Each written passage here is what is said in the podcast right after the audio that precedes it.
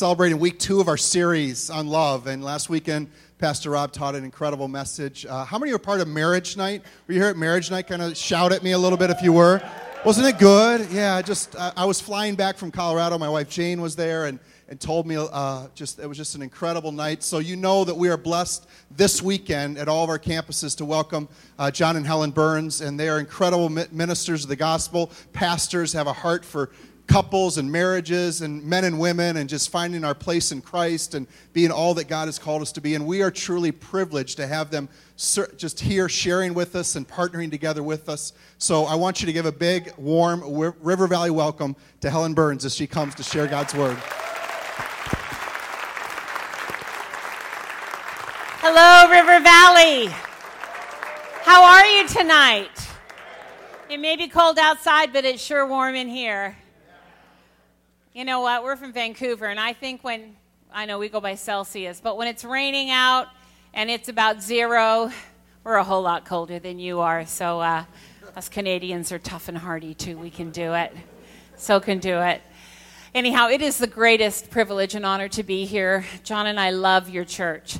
We, are, we feel very extraordinarily blessed to be here. I've heard about your church now for a number of years as one of my best friends in the whole world is the wonderful Lindsay Willis. And uh, I know she's fantastic. And she is one of my closest confidants, closest friends. My grandchildren and children kind of look at her like an auntie in their life. And uh, we adore her and are so thankful for her influence. But it's been wonderful to grow with you in our, in our relationship with Lindsay. So it is an honor and privilege to be here tonight. And I don't take lightly this platform. This is a great platform. It's a great church, and I feel very, very honored to be here. So, congratulations, all you Saturday night folk out here hungry for the Word of God. Are y'all good? Yeah. Oh, I know you are. I hear you're the wild ones. Is it true? Yeah. I knew it. Those are my people. Be wild and crazy. I'm a wild and crazy grandma. I've been married to that gorgeous man over there. Stand up, take a bow. Look at that boy. I know. I know. 37 years. I've known him a lot longer than that. We met in high school. I was in grade 10 when I laid eyes on him. He was a middle linebacker on the football team, and I was the head cheerleader. yes, I was. I know it's hard to believe, but I was. and I said, Boy, that Johnny Burns is cute. And somebody told Johnny Burns that I said that. So he asked me out, and I said, Yes. And so we got married, and that was a good thing. And, uh, we went into marriage with big dreams in our hearts. I was the ripe age of 18, and he was 21. So we were pretty stupid, but uh, really, really liked each other. We didn't know a whole lot, but we really, really liked each other. And ours is really a story of God's amazing grace. And I want to talk to you today about building and protecting homes and, and cherishing family. And I know that in this room would be people in every different situation. Some of you are here and you're married and loving it. Some of you are here and married and not loving it so much right now. Stay tuned. the best is yet to come. Some of you are believing to get married someday. Some of you are like not sure how you feel about it, and, and I, we're going to talk. I'm going to talk along the lines of marriage and family. But I just want to bring encouragement to you that wherever you are today in this journey, God always has a promise he teaches us in Ephesians 3:20 that he is able to do exceedingly abundantly above and beyond your wildest dreams and expectations. And you know, there was a day when our marriage was very broken, 33 years ago, which seems like yesterday in some ways and a lifetime ago in other ways. Very broken.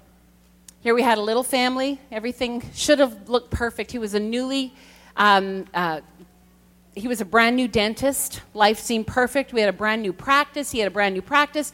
We had built a brand new home. Everything on the outside looked great, but the inside was not so beautiful. But God moved into our, my mess, into our mess. And because we started to build on truth and, and on, on the Word of God, God took our absolutely broken life and gave us a hope and a dream. But you know what? I could never have dreamt that it'd be this good. You know what the good news is? We've got a long way to go because the best is yet to come.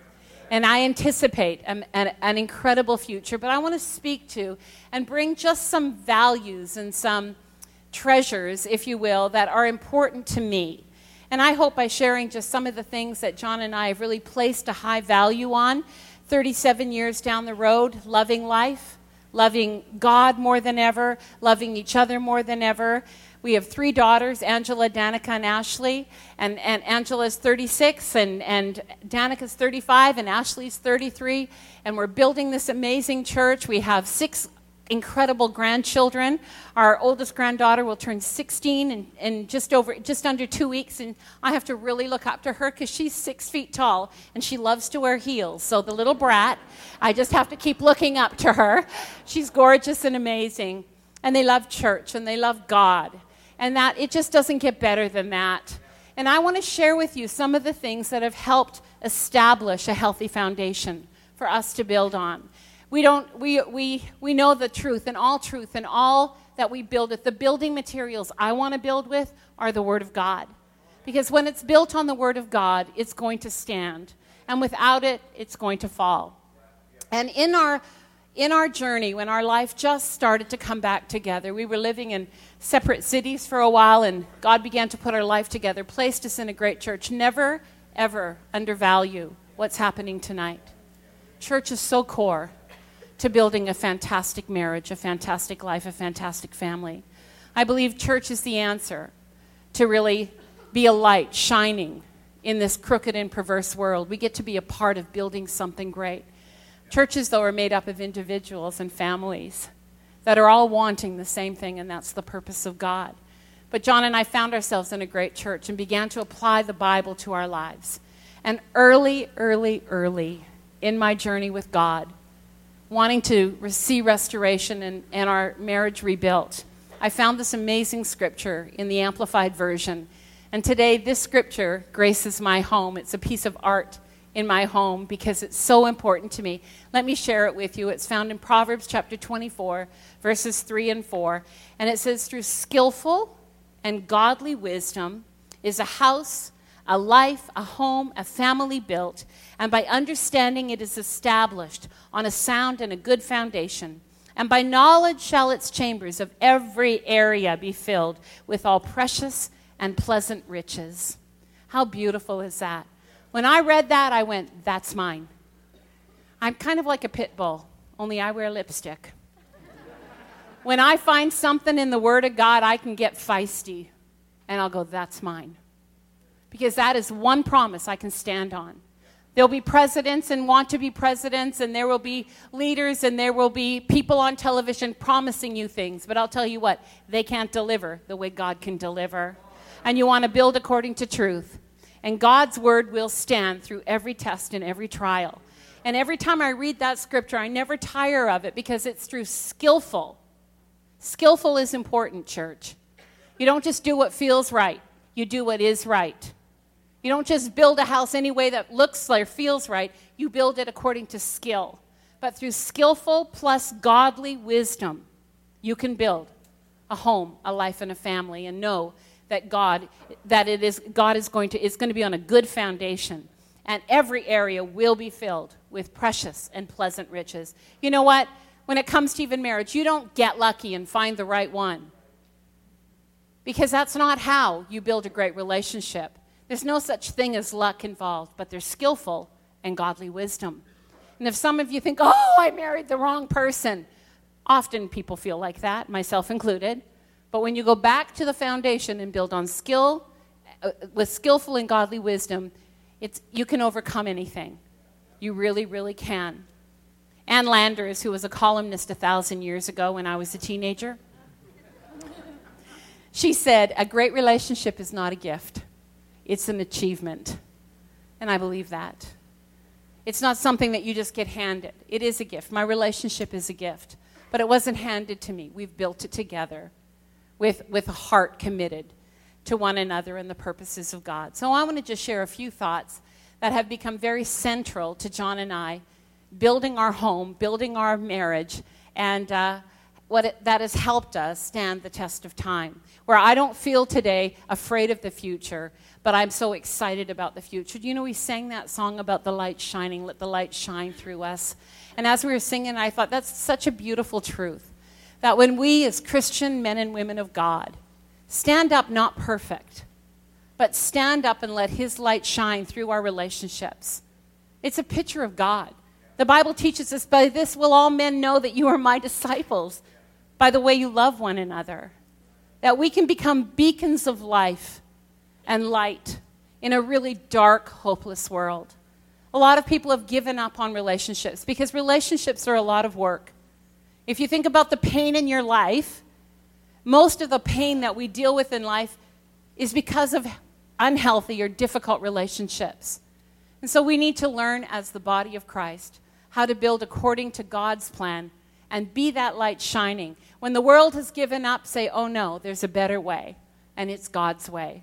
We have great opportunities to let our light shine. The number one thing that John and I decided now, we've been married for 37 years ago, but 33 years ago, we made a commitment that we are going to make our marriage and our family a priority. Understand in everything that I say, because I think I've already said it, God is the foundation. It's not John and I building it, we're building it through God's wisdom. But of course, God is, He's central, He's in the middle of it all. But John and I decided that if our marriage isn't strong, our family can't be strong. and so we made a decision, whatever it takes, we are going to decide that our marriage and our family is a priority. Let me challenge you with something. Sometimes we say, My marriage is a priority, or my children are a priority, or my relationships, or God is a priority. You know how you know what your priorities are? You actually can very easily, it's actually pretty easy to define what your priorities are. They are not what you say they are, they are what you spend your time on. That's the fact. And if you say that I love God, but you don't give him any time, or I, you say you love your spouse, but you don't give them the investment of time, or if you say my children are a priority, but you look at how you spend your time, if we spend more time watching The Bachelor, don't even let me get on that one, but if you're watching it, that's stupid. I don't know how to be more Canadian, but that's stupid. And there's a lot of other things you can watch that are stupid. Stupid, stupid, stupid my little rant.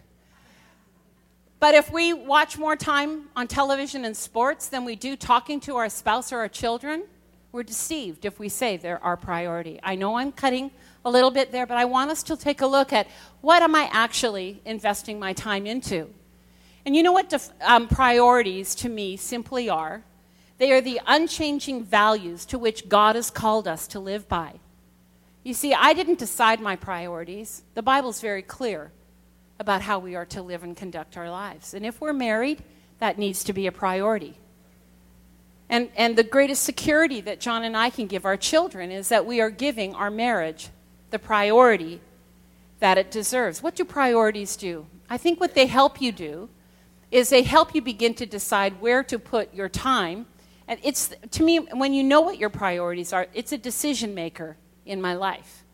It's a bit of a plumb line. This is how I conduct my life. And what they do is they determine what your goals and long range plans are.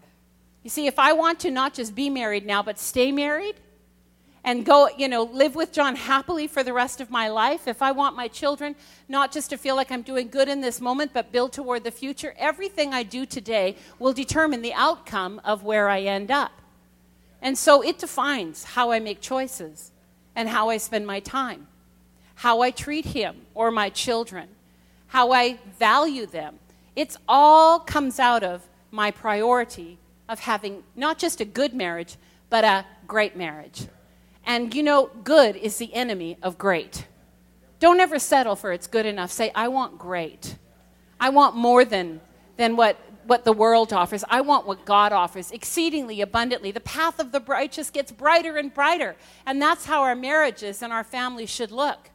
And so when you know where you want to end up, you, need to, you will begin to make decisions that are priority based on that, where I want to go.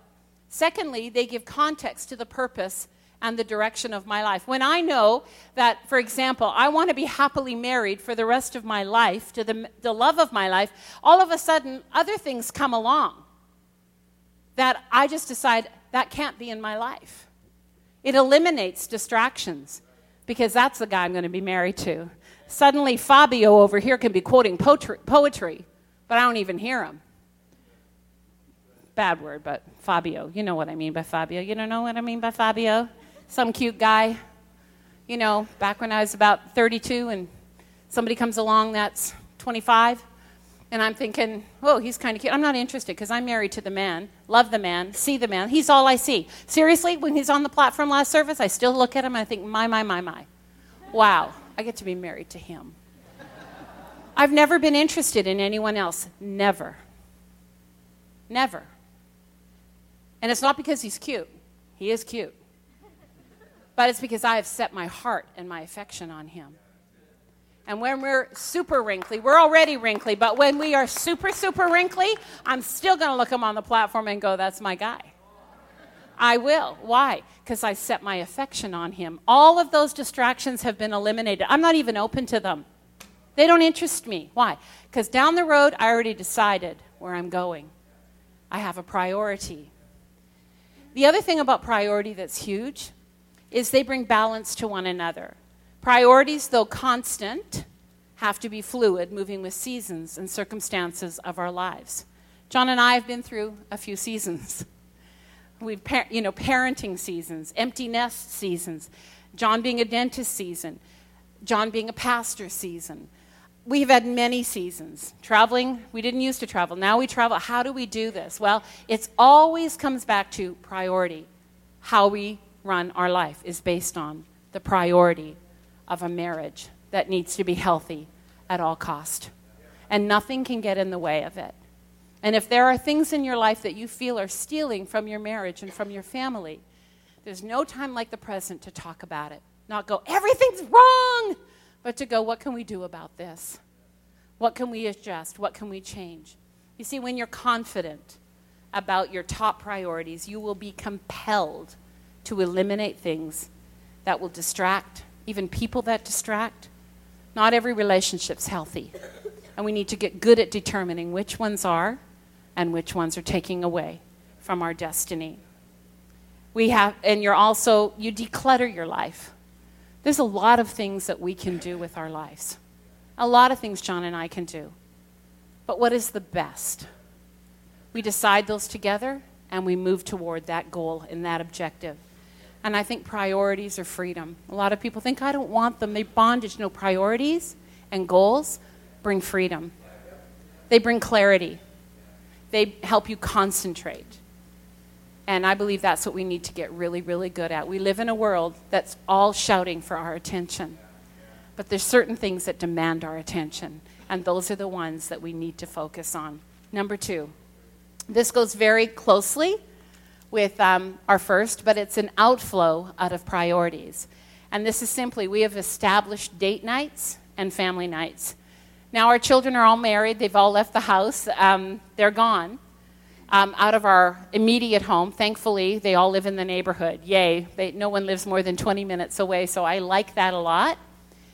But we, a long time before they left the house, we had date nights. John and I had date nights that we, once a week, John and I had a date.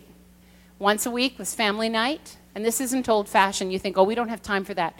You don't have time not to. You just need to make sure that you have the priorities. You have to put the big things first.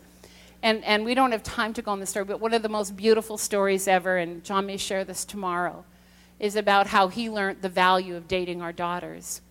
And when our youngest, our eldest daughter was just eight years old, just this one miraculous night, John realized the power of having a date with his eight year old daughter and the miracle of that. And when he saw the wonder of this date, he began to date each one of our daughters once a month without fail. And you know what? He still does. He still does. And it got bigger because now he's got grandkids. and I love that. One of the things I love the most about my husband is how much he put. Because every time he would take one of our daughters on a date, I felt like he was taking me on a date. It was putting insurance, and that's not the right word, but it just brought reassurance to my heart. And because of him making that a value and a priority, that when the men came knocking on the door, the boys showed up, you know what? If they didn't measure up to dad, they didn't have a chance. That's a good thing. You set a standard. And you know what I believe? That every time our girls saw dad and mom go on a date, they felt like they were going on a date. They thought that was very special. Now I watch as our children are navigating life and raising their own children, how much they have taken from that. And I must give credit where credit is due. My parents, though my father passed away just three years ago, just 10 days after John's mother, that was a fun season. Christmas was in the middle. Ugh. But my mom and dad were crazy about each other. Absolutely crazy about each other for 57 years of marriage. What a beautiful picture they painted for me and a standard that they put into our lives. John had some pretty big shoes to fill, um, filling, trying, you know, becoming. I had the man of my dreams in my father, and he showed me what to believe for. And then when things got tough, I believe it painted a picture for me for what to believe for a godly man who loved God. And I see that in my husband beyond, beyond. And I believe the generation should get stronger because that's just like God. But I believe so much in family nights and date nights and family dinners. Just a little thought. I was reading a book a number of years ago now, but this has never left me. And the book is called Achieving Success Without Failing Your Family. And what they did was they studied a bunch of Fortune 500 companies. And there was a bunch of um, examples in here. I don't remember exactly how many they cited, but they were families that were very successful in business and very successful in family life. And all of these families had two common denominators. Number one, they worshiped together. And John and I were good at that with our family. And the number two one was having regular meal times together. And I am well aware that in the society that we live in today, how quickly we have given up on the family meal. And I'm not out here trying to be Betty Crocker and telling you all to eat at home. Not a bad idea, because I think it's a lost art. It's where we learn to communicate, learn to express who we are. It's a forum where our children learn how to. And sadly, today, so many things are drowning out our voices talking to one another you know, and we are we were precious about back in the day. We in, when our children were being raised, there weren't cell phones so much. They weighed too heavy to bring them with you everywhere. but uh, but you know, today I seriously at least have one night where there's no iPhones out and the television's off, but there's somehow you are connecting heart to heart. And if it needs to be breakfast, whatever it is, just make it a meaningful time of connecting. I believe so strongly in this, and I believe that we need to bring it back to the dinner table somewhere where we can connect, somewhere where our children can have opinions and they be expressed and validated because the world isn't going to necessarily do it. And we as parents, or even if we're here, you know, today as single parents and you're not, there's not the mom and dad, we need that safe place to grow and to flourish. And, and I believe there is so much to be said about family nights. And it's interesting that after our children got married, and family nights were not regular as they used to be because I felt like when you they get married, you release them to build their own families. I didn't want to be, you know, we still do this. I just released them. And one day they kind of had a little forum with them. The three girls got together and said, "We miss family night. Can we reinstitute them?" I'm like, "Yes." And so it's become it's just who we are. And I've discovered there have been times where we have been out of the country, but they're all at our house eating dinner at our house together. and you know what? I like that. I like it a lot. I like that they love coming home. My granddaughter, for her 16th birthday, she's, her theme is my favorite things. And she said, Can I have it? They call me Oma. Can we have the party at Oma's house? Because her house is one of my favorite things. I've said, Of course. What do you want? You can have anything you want in the whole world. But I use the word traditions, family traditions. And not all family traditions are good. But I actually believe in the value of establishing tradition into your family. We don't call it that per se, but things that are identifiably yours, uniquely the character. To me, they're like the unwritten history of the Burns family. To just define who they are. There's so much to be said about healthy family traditions, healthy things that you do as a couple, healthy things that you do as a family.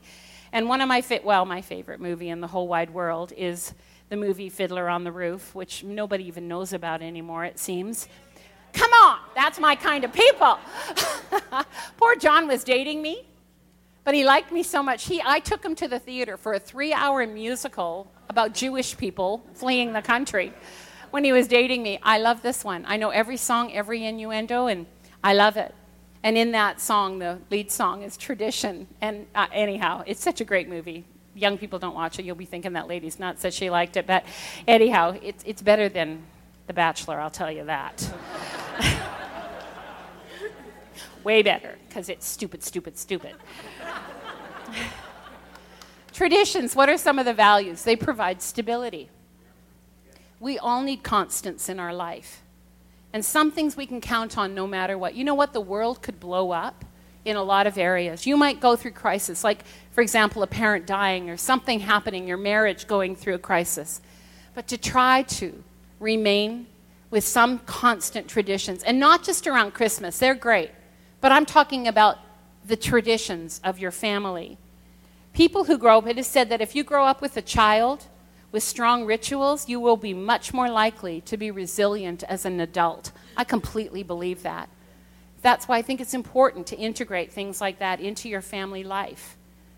Um, okay, so this year, um, my kids often say, "What do you want for Christmas, Mom? What do you want?" And I'm like, "Oh, you know what? Nothing. I just like I like a date with them, um, just to spend time. I very close to my three daughters, and and they always want to what can we get, mom? And they say I'm the hardest person in the world to buy for. I don't believe that, but, but I actually don't. Things, you know, whatever. You don't even do the shopping, your children do. He's a smart man. No, he got me a great present this year, but anyhow, that's a long story. But you know, I did say, if you, I, there's something I want. There's something I would really love. And I got a little tender asking for it. I said, I would love to have a family manifesto. I want to have a declaration of who we are.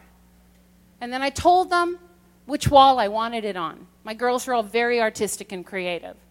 And they're creating stuff all of the time. And I thought, I'd want this. And so I have this lovely big wall. And so on Christmas Day, they presented me with the family manifesto, which they wrote. And I saw Lindsay read it, who knows us, has known us for now the last 17 or 18 years. And she read it and she said, I could read this anywhere. I'd know this is the Burns family story. It really is our traditions. Can I share it with you? It hangs in my hallway and it just makes my heart happy every time I see it. It's massive, you can't miss it. It says on it Family gathers here.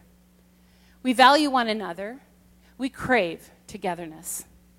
We exhale in each other's presence. We are fiercely protective of each other. We're about being real not perfect. And in capital letters, it says, We are ridiculously loud.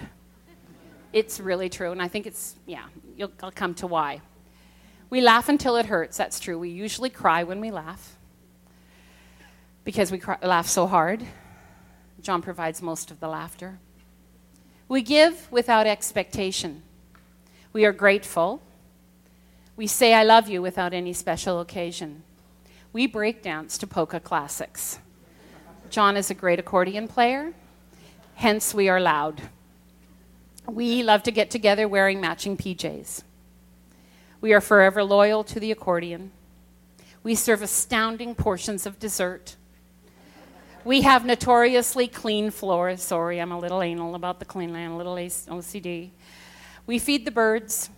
We share licks of ice cream. We treasure hunt on the beach, which is just outside of our house. We do art. We hot tub. We play bingo. We love fluffies. Those are hot chocolates made with the espresso machine. And we love floats and espresso. We pray together and we play together. What is that? It's a story of who we are. And there would be many more components, but that's very special to us. It's identifiable. It's like there's all the table's always set and there's a place there for you. The next thing I want to share that is core to who we are is we are very, very careful about our boundaries. How John and I and the children, how we've raised our children, it's very much about having healthy boundaries. They serve as guardrails to keep everyone in the family safe. We live in a world that sees a very disastrous decline and a lot of things going off the rails. Again, we as the church are called to be light and hope in a hopeless world. And I believe by us being cautious and walking cautiously, carefully, honoring one another, we maintain boundaries. There are things that John and I know very clearly what we will do and what we won't do. And we have honored that for 37 years. How we raised our children, there were just family values that sometimes other people, Christians included, didn't understand. Why are you so strict about that? Why do you do that? Well, they were unique to our family. And there were some things that were non negotiables in our family, they were our boundaries. We talked to our children about how they dated and what was appropriate and what was inappropriate. We talked about the tough stuff. And we said, these are our values and these are our boundaries. And we are going to honor them as God gives us the grace and the ability to. And I believe it's kept us close. I believe it's kept us safe. Not without battles, not without challenges, but they are very, very important to us. Again, these boundaries have helped us reach where we want to go in life. They define what we will permit and what we won't permit. And how do we do this? If you don't have healthy boundaries, especially in marriage, it's been said that what gets neglected isn't protected. And so John and I decided not to be casual about our personal boundaries, about what we watch on television or movies, what we say, who we're with. We're not, you know, like police, but we do coach each other to go the right way. And that's a very important value in what we do. Boundaries should focus you on your relationship with God. When you know your relationship with God is strong, there are just certain things, again, that you just don't engage in. You want to always keep your focus on your relationship with your spouse if you're married. If you're single here, you need to keep your, your boundaries intact, knowing this is my goal and where I want to go. Sometimes we think they only belong in a married couple's life. No, each and every one of us need to have clear boundaries that define who you are. But then, as a married couple, you need to decide who you are. Then, as a family, you need to decide who you are. This church has boundaries, this church has values that define who River Valley is. And because of that, it's healthy, it's safe. We all need them, they are so valuable. Don't ever compromise and think it doesn't matter because compromise will always cost you more than you can imagine. Because compromising is stepping away from something you truly believe in because you're not willing to fight for it. You need to fight for what you believe in. And then the last thought I just want to share quickly um, is living in the power of agreement. John and I decided we're a team. We're not going to let anything come between us. That if it's a yes and a no, if he thinks yes, we'll do it, and I think no, we shouldn't, then it's a no. Not because I said it, it's because we're going to walk in agreement. Because where there isn't agreement, everything evil can come into play. As a family, we decided to walk in agreement. Not always perfectly. Sometimes we really had to work hard on it. But we made a value, it's a family value, that we will walk in agreement. You know that fiercely protective over one another that you heard about in our family manifesto? That came out of agreement. We know one another's hearts. We know what we stand for. That we know we're not perfect. And we're very clear about saying you don't have to be. But we are absolutely precious about moving together in harmony and agreement. Because in that place is safety and protection and blessing. And uh, Amos 3 3 says, How can two walk together except they be agreed? Or in the message, I love it, do two people walk hand in hand if they aren't going to the same place? We have got a destiny and a purpose in God, and we want to get to the same place. I did say it was the last one, but I promise this is it. You need to pray together. It is an absolute family value. And you know what? I just need to read this little statistic. I think this will convince you. Because such a deep intimacy is forged in the heart of prayer. Look at these statistics. In North America, one of two marriages are ending in divorce. One of three marriages that began in a church are ending in divorce. One of five couples that receive premarital counseling and are married in a church end up divorced. And yet, only one out of 1,250, which is still too many, but only one out of 1,250 marriages between couples that regularly pray together end in divorce. It is an amazing t- statistic, but I'm going to tell you there's few things the enemy would fight as hard as you being a family, a couple, praying together because when you bow your knee in reverence for God as a couple or as a family, all of hell trembles. And you know what? Don't be overcome with evil. We live in a world, the statistics aren't great. But I refuse to look at the statistics and say, you just can't really help it. I look at it and I think, I'm not going to be overcome with evil, but I'm going to overcome evil with good. You know what? Your families, your marriages, your relationships are precious. Honor them and protect them because you can. And can I uh, just say this again, church, it's not too late. You might feel like too much has already happened. How do we turn this around? With God, all things are possible. Nothing is impossible with God. Let's pray. Father, I thank you that you have shown us clearly in your word what we need to do to have your very best. And God, I just pray today that as your presence is here, God, we just sense you are here. And God, I just hear you speaking to hearts to say, there's hope. Some of you have sat down, as it were, and given up. It just feels hopeless. And I hear the Spirit of God speaking, saying to you, Get up. Get up. Don't stay there. Get up. But don't get up in your strength, get up in God's strength. What is impossible with man is possible with God. Some of you are facing those impossible situations. And God has, I believe, sent me here to just give you this word that there is hope. Don't give up. It's way too soon to give up. God, I just speak hope and life. Your promise, which is yes and amen. God, you promised that the path of the righteous grows brighter and brighter. And so today, God, I ask for your spirit to move upon each individual, upon each couple, and each family. And God, just as people are gathered here today, if there are some here today that have not yet given their life and their heart to you, I pray that in this moment, God, that they would reach out with their hand in their heart to say, God, here I am. I want to come home to you. And God, in that place, everything turns around. So, Father, we just give each family member here, everyone listening online, we just give them to you and trust you, God, to do miracles beyond our wildest dreams and expectation. In Jesus' name, amen.